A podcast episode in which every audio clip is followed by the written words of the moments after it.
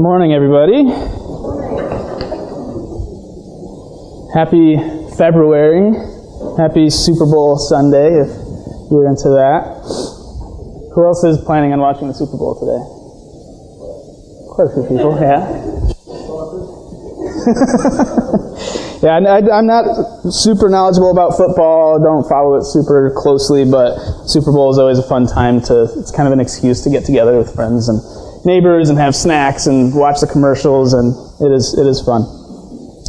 Uh, and I'm happy to say that this is actually the correct slide this morning. Um, this morning was uh, went a little more smoothly than last week, so I'm, I'm thankful for that. Uh, this morning we're going to be continuing to look at the life of David, uh, working through First Samuel. I'm going to get right into it because last last week the message was a little on the shorter end, and I more than made up for it with, with this one. So, um, but I, am excited. I'm excited for this part of the story uh, because it's really one of the most, if not the most iconic part of David's story, and I think really one of the most iconic stories in the whole Bible. And it's a story probably that many of you are pretty familiar with: David and Goliath. So I've, I've even heard references to David and Goliath uh, in, secular context. It's one of those uh, stories, those names, David and Goliath, have had a, a, lasting cultural impact just because of how powerful this story is. It's, it's as big culturally as, you know, some of the, the legends and myths that are passed down over the ages, but of course, the difference here is that the book of Samuel it's not a book of, of myths or legends, right? We believe this to be an accurate historical tradition, not mythological tradition. And to me, that makes it all the more exciting to look at. So last week we read through some of the events leading up to here, and I started first by going back to the very beginning of the book in Samuel's origins, and we were reminded of Hannah's poem to bring up those three key themes that we found in that poem that then kind of set up the rest of the book and what we're going to be uh, looking at um, through that framework. So I want to bring those themes back up just to refresh your memory and also because I actually have the slide for it this time, so I was excited to use it. Uh, so the first one was that God opposes the proud and exalts the humble. Secondly, that God is at work in the midst of human depravity. And then finally, it's that, that hope in God's promise to raise up a messianic king. So again, keep these three things in mind as we work through the story today. Uh, and if you know anything about this story, uh, you know it's going to be an excellent illustration of that first point, and that's what we're going to be focusing on most heavily uh, today. So, just a quick recap. Once we did get to chapter 16 in Samuel, we were introduced to David as the youngest son of Jesse from Bethlehem. He was assigned to the really the lowly duty of taking care of his father's sheep and goats. And out of him and seven other brothers, so eight in total, he was the last one anyone expected God to choose as the next king of Israel.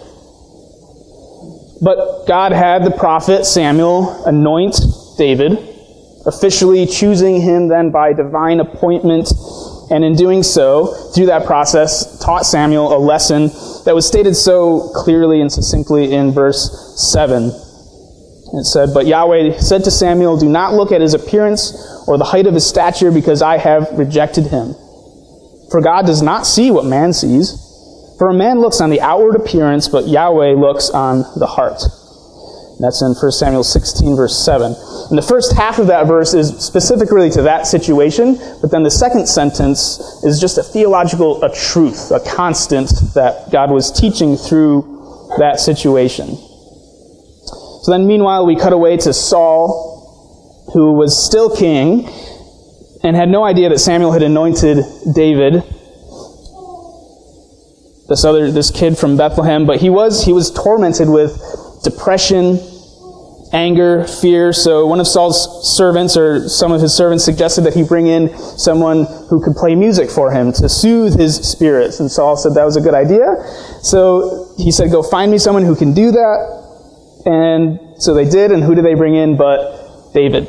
Which is just so ironic because it's this guy who's supposed to take Saul's throne but Saul didn't know that, and in fact, really takes a liking to David because his music does relieve Saul's anxiety. So Saul loved David very much and asked that he remain in his service so that he could play the lyre whenever needed. So that's pretty much where we left off last week. So this week we're going to continue right into chapter 7, uh, sorry, 17. So if you want to turn there now, you can to follow along.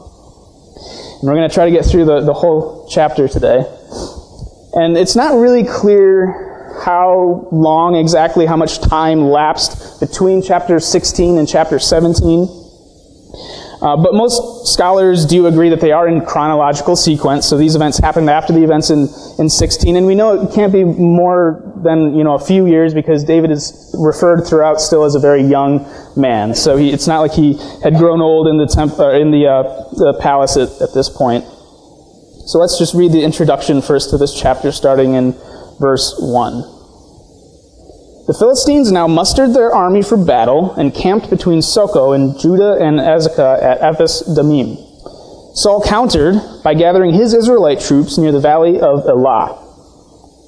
So the Philistines and Israelites faced each other on opposite hills with the valley between them. All right, so whether it was a couple weeks or months or even a couple years, uh, we're taken to this next, next major plot point in the story, and it's a point of conflict with Israel's arch enemy at the time, the Philistines. And throughout their history, as you read through their history, Israel goes through kind of a variety of different arch enemies, um, and their their main opposers or aggressors or oppressors they change over time. And if you remember when we looked back in the book of Judges, we, we talked about Gideon and at that point, the bad guys for Gideon were the Midianites. And by the time we get to David, the primary threat at hand is the Philistines. And if you've read through the book of Judges, you might recall that in the story of Samson, one of the, the judges in the book of Judges, the Philistines were featured as kind of the main antagonist in his story. So at that time, when we get to David, they had been beginning to conquer and control territories near Israel, and over time they've just they've been encroaching further and further, and now they're threatening to take over Bethlehem. And at the time, Gibeah was the capital, so they're kind of encroaching towards the heart of Israel. So it's kind of a desperate situation that's being painted here. And the significance of those locations that are listed there is, is painting that, that picture. So if this were kind of like a, a, medieval story with castles and kings, it would be like this threat that had been looming for maybe years, but now it, was maybe on the horizon. Now it's getting closer and closer, and the enemy is at, at the gate of the castle with a battering ram, and the, the king and his soldiers are inside getting really nervous and preparing for battle. Of course, here we don't have castles and moats, it's, it's hills and ravines. So the setting is more of a, like a 300 type of battle setting, more so than, you know, Lord of the Rings, but you, you get the idea. And in fact, they're actually on two opposite hills facing each other, which is a pretty epic image. And like going off of movies, I, I still I can't help but picture, you know, the aerial, epic aerial shots that you get in movies like like Braveheart or Narnia, where you have these two armies getting ready to face each other. I like movies and it makes sense that so many movies do have these scenes with two armies facing off or camping and, and you know, there's this, this tension that builds so, so naturally when you have these two enemies, two armies gathered to face each other. Tension and suspense. So let's keep reading, picking up in verse 4. The Philistines are going to kind of play into that tension. Then Goliath, a Philistine champion from Gath, came out of the Philistine ranks to face the forces of Israel. He was over nine feet tall. He wore a bronze helmet, and his bronze coat of mail weighed 125 pounds. He also wore bronze leg armor, and he carried a bronze javelin on his shoulder. The shaft of his spear was as heavy and thick as a weaver's beam, tipped with an iron spearhead that weighed 15 pounds. His armor bearer walked ahead of him carrying a shield. Goliath stood and ta- uh, shouted a taunt across to the Israelites. Why are you all coming out to fight? He called. I am the Philistine champion. But you are only the servants of Saul. Choose one man to come down here and fight me. If he kills me, then we will be your slaves. But if I kill him, you will be our slaves. I defy the armies of Israel today. Send me a man who will fight me. When Saul and the Israelites heard this, they were terrified and deeply shaken.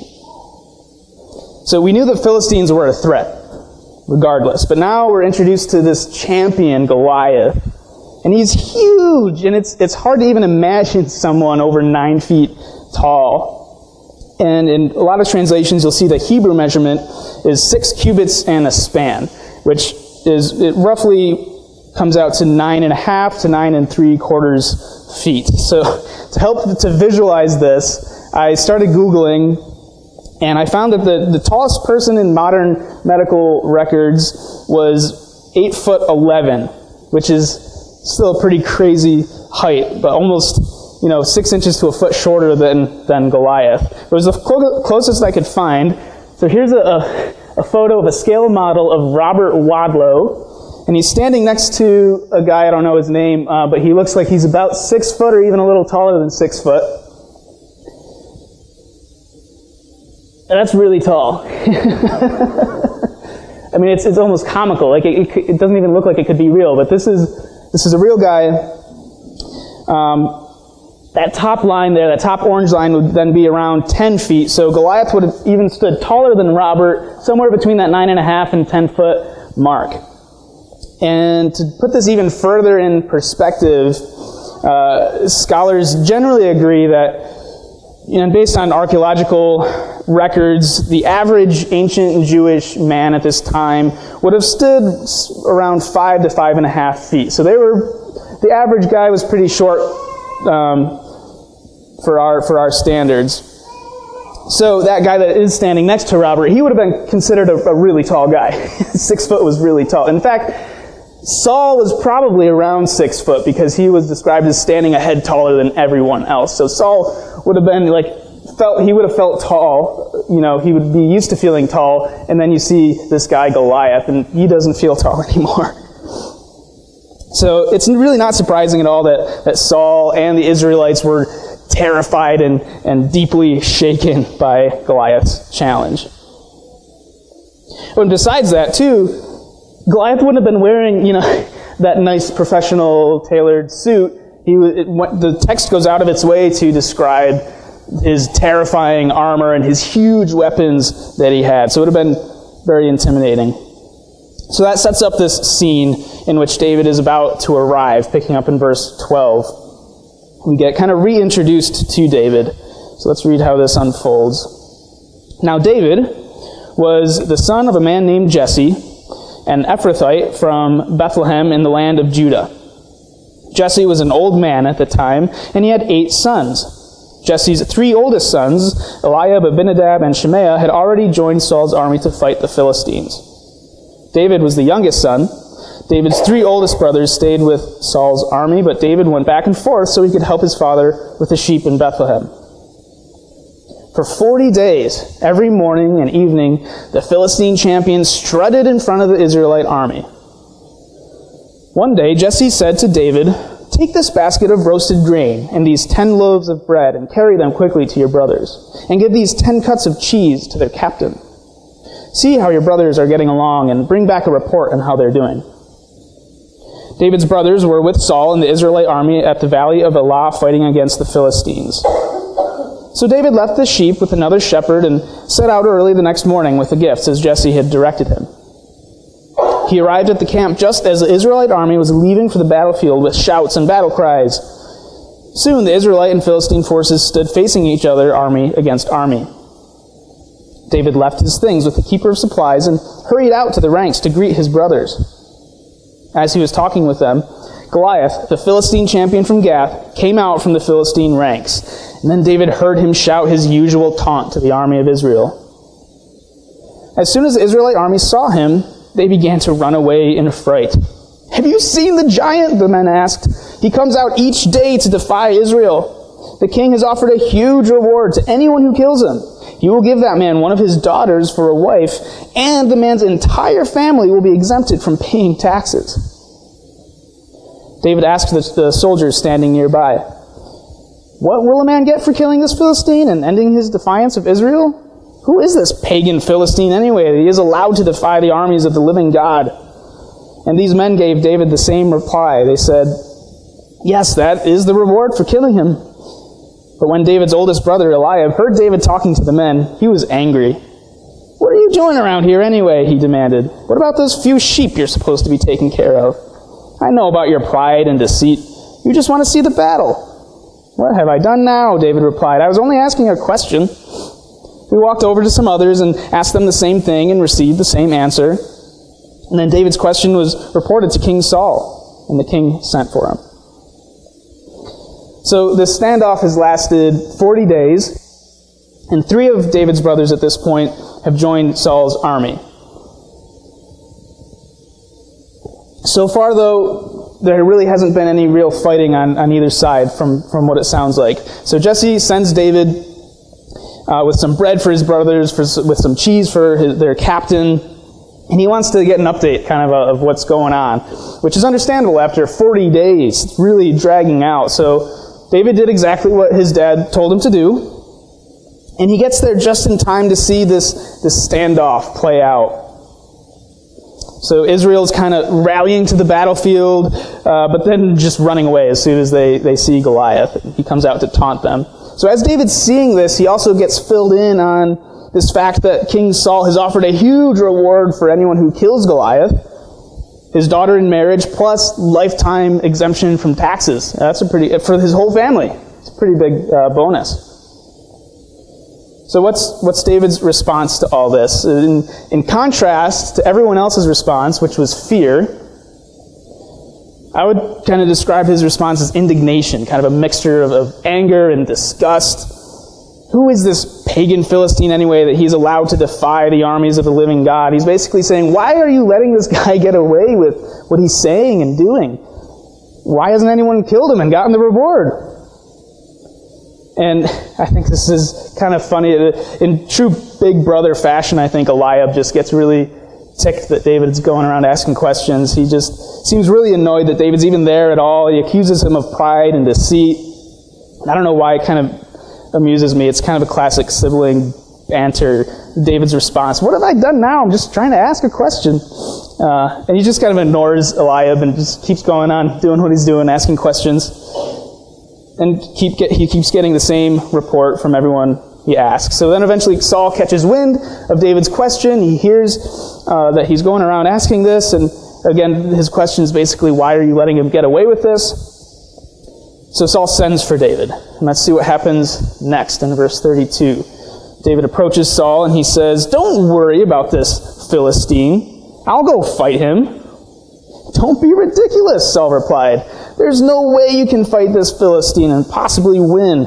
You're only a boy. And he's, he's been a man of war since his youth. But David persisted. I have been taking care of my father's sheep and goats, he said. When a lion or bear comes to steal a lamb from the flock, I go after it with a club and rescue the lamb from its mouth. If the animal turns on me, I catch it by the jaw and club it to death. I have done this to both lions and bears, and I will do it to this pagan Philistine too, for he has defied the armies of the living God. The Lord who rescued me from the claws of the lion and the bear will rescue me from this Philistine. Saul finally consented. All right, go ahead, he said, and may the Lord be with you. Then Saul gave David his own armor, a bronze helmet and a coat of mail. David put it on, strapped the sword over it, and took a step or two to see what it was like, for he had never worn such things before. I can't go in these, he protested to Saul. I'm not used to them.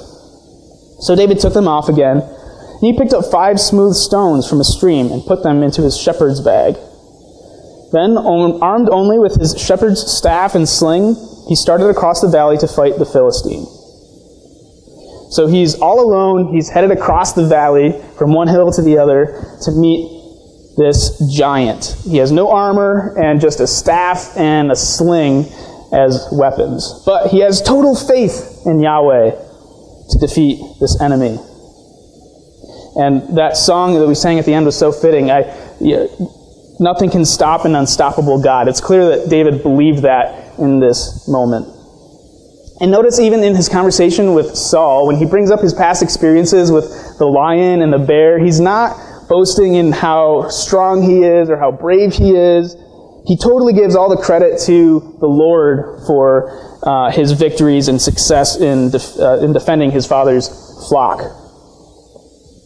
And remember that in chapter 16, when we read about uh, Samuel anointing David, after he was anointed, it says that the Spirit of God was with him greatly from that time on. And I think this is just a great demonstration of that, of David being led in the Spirit, representing God's will and God's presence among the people, even before he became king. So we're getting to the climax of the fight. So let's keep going, reading from verse 41 now, and we see Goliath's response to being approached by David. Goliath walked out toward David with his shield bearer ahead of him, sneering in contempt at this ruddy faced boy. Am I a dog, he roared at David, that you come at me with a stick? And he cursed David by the names of his gods. Come over here and I'll give your flesh to the birds and wild animals, Goliath yelled. And David replied to the Philistine, You come to me with sword, spear, and javelin, but I come to you in the name of Yahweh of heaven's armies, the God of the armies of Israel, whom you have defied. Today Yahweh will conquer you, and I will kill you and cut off your head. And then I will give the dead bodies of your men to the birds and wild animals, and the whole world will know that there is a God in Israel. And everyone assembled here will know that Yahweh rescues his people, but not with sword and spear. This is Yahweh's battle, and he will give you to us.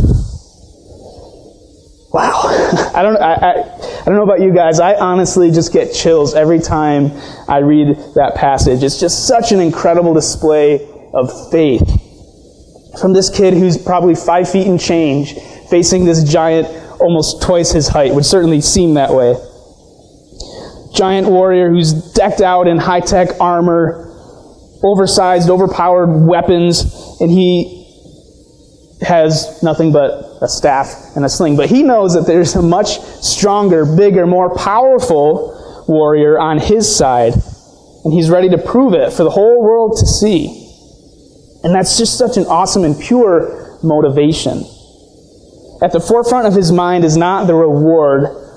he doesn't go to Goliath and say, I'm going to kill you and get Saul's daughter as my wife and tax exemption for life. He's, that's not his motivation. The, the forefront of his mind is proving that Yahweh defends his people.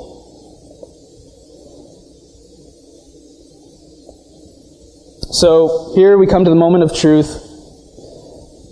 Verse 48. Let's go. As Goliath moved closer to attack, David quickly ran out to meet him. Reaching into his shepherd's bag and taking out a stone, he hurled it with his sling and hit the Philistine in the forehead. The stone sank in, and Goliath stumbled and fell face down on the ground. So David triumphed over the Philistine with only a sling and a stone, for he had no sword. Then David ran over and pulled Goliath's sword from its sheath. David used it to kill him and cut off his head. So uh, Goliath was clearly totally incapacitated by just the stone. It's not really clear. There's some debate as to whether he was actually dead uh, before or after David then takes Goliath's sword and cuts off his head. Uh, but the credit to the victory, either way, is, is given to the stone and the sling. And I, I don't know how many of you have ever played the game, video game Mortal Kombat, and I never thought I'd be referencing it in a sermon before, but I grew up playing it every now and then with cousins who had a Nintendo 64 console. I didn't have one, but they did. So every now and then we'd get together and we'd play Mortal Kombat. And there would come a moment in Mortal Kombat fights where either you or your opponent's health would drop so low that the, you, the character just couldn't fight back anymore. And they would just kind of stand there and, and sway back and forth, and there, a message would come on the screen that was just really memorable for me, and it would say to the player that was still alive, finish him! And it would look like that. so at that point, the, play, the other player who's still alive could use whatever move he wanted to just finish him off. It didn't really matter. The fight was over. Um, so I, I just can't help but hear finish him between verses 49 and 50 there. It's like, the fight's over, he won, and now he gets to just kind of get to do whatever he wants to finish him off. So anyway, this, this fallen champion is just really bad news for the Philistines. So they retreat, and we see that in verse 51. When the Philistines saw that their champion was dead, they turned and ran. Then the men of Israel and Judah gave a great shout of triumph and rushed after the Philistines, chasing them as far as Gath and the gates of Ekron.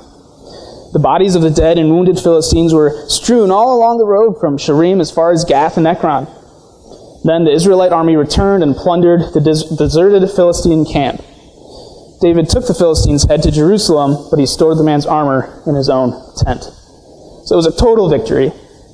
And as Saul watched David go out to fight the Philistine, he asked Abner, the commander of his army, Abner, whose son is this young man? I really don't know, Abner declared. Well, find out who he is, the king told him. As soon as David returned from killing Goliath, Abner brought him to Saul with the Philistine's head still in his hand. Tell me about your father, young man, Saul said. And David replied, His name is Jesse, and we live in Bethlehem. Now, those last few verses are, they might sound a little confusing timeline wise, because back in chapter 16, we read that one of Saul's servants had already told him about David, that he was the son of Jesse, and it seems like Saul should have known David long enough by now to kind of know who he was and got to know him. But remember, first of all, that when David first came to Saul, it was while he was being tormented and depressed. He really wasn't in his right frame of, of mind. So it's really not all that surprising that he would forget the name of, of his dad. Uh, but it seems to me also, and this is a little bit of extrapolation, but it seems to me that Saul's fondness for David that was mentioned previously had to have been based really on superficial values and kind of a selfish motivation. Because Saul used David obviously to meet his own needs. And because he was young and handsome, he could fit into kind of the royal aesthetic without making Saul seem like he was keeping lowly company. So I think while David's presence may have fueled Saul's pride a little bit, um, Saul clearly took no real interest in David's life, his background, his family, where he came from. And I think we, it's a good reminder for us to not make that same mistake of superficiality in our relationships with other people. And it's not that with every new acquaintance you have to really dive deep into soul bearing, uh, vulnerable topics within the first 10 minutes of, of meeting someone. Uh, but we should take genuine interest in people and be willing to go there when the time is appropriate to have those deep conversations.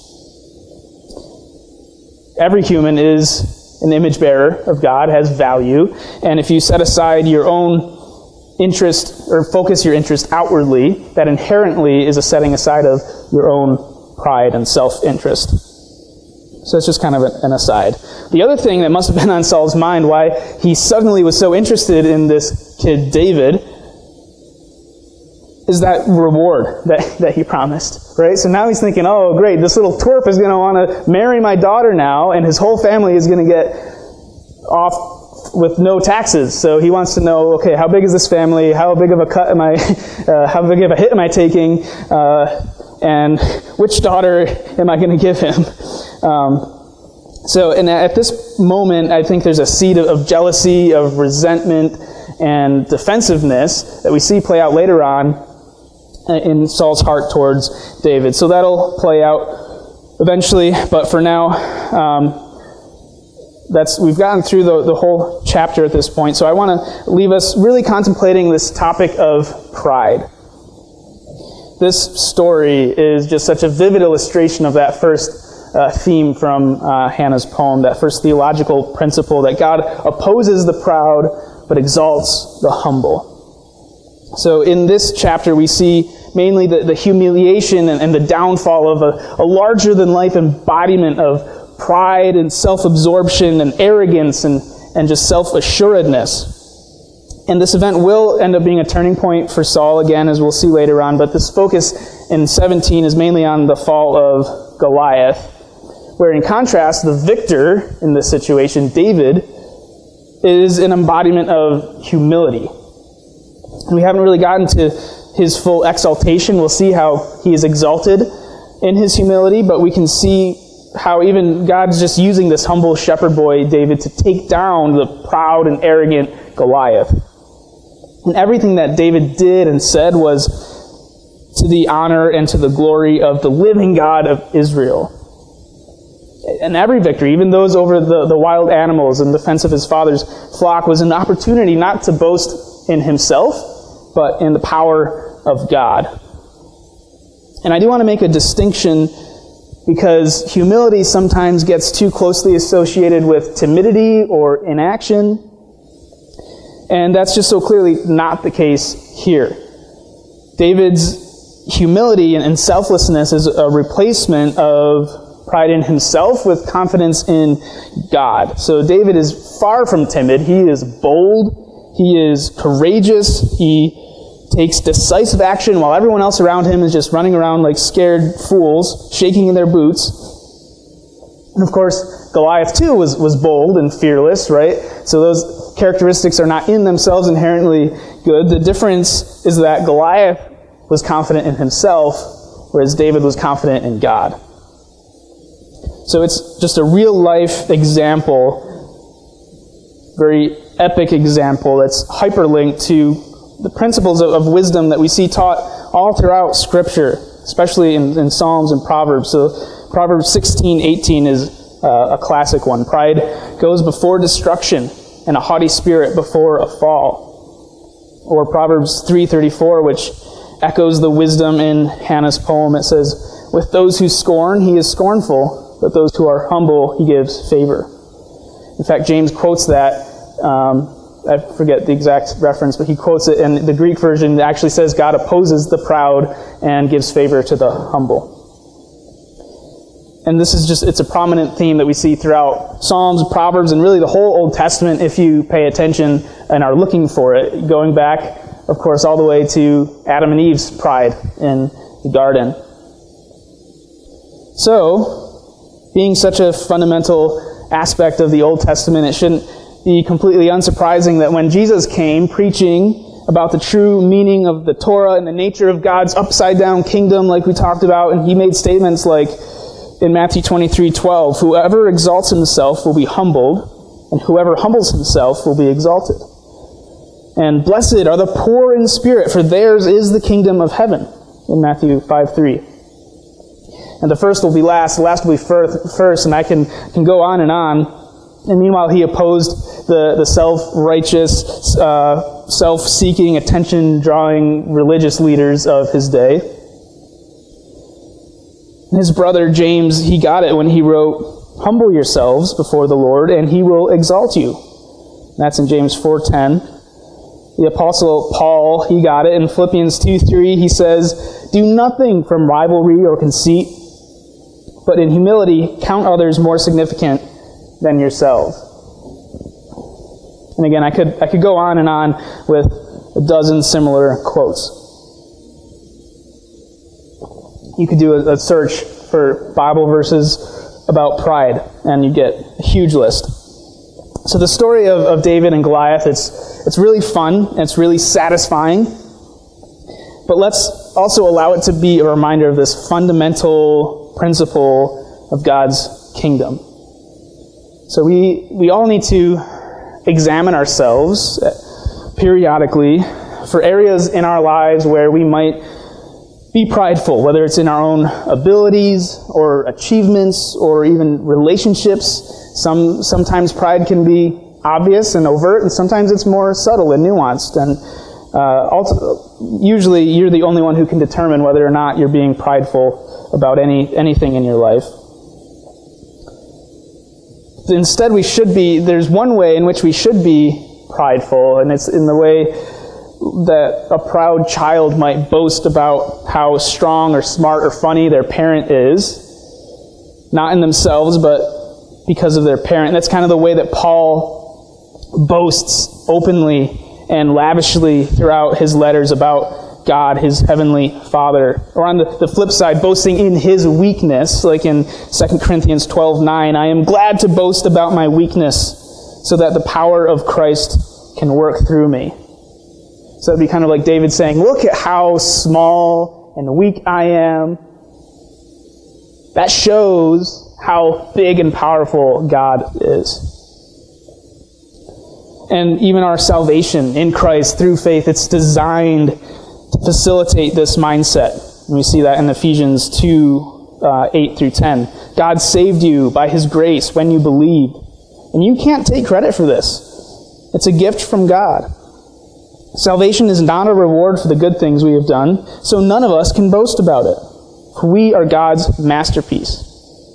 He has created us anew in Christ Jesus so we can do the good things He planned for us long ago.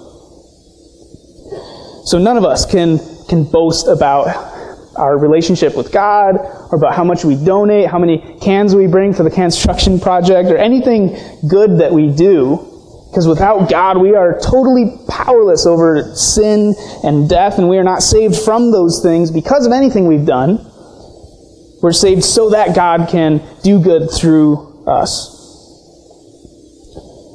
So let's approach each day with humility, selflessness, but also with confidence and fearlessness, with pride not in who we are or what we can do, but in our in who our Father in heaven is and who He's declared us to be in Him, and in our role as ambassadors for Him. And like David, to without shame or hesitation to stand up for God's reputation and proclaim the truth of the good news. Romans 1:16 For I am not ashamed of this good news about Christ. It is the power of God at work, saving everyone who believes, the Jew first and also the Gentile.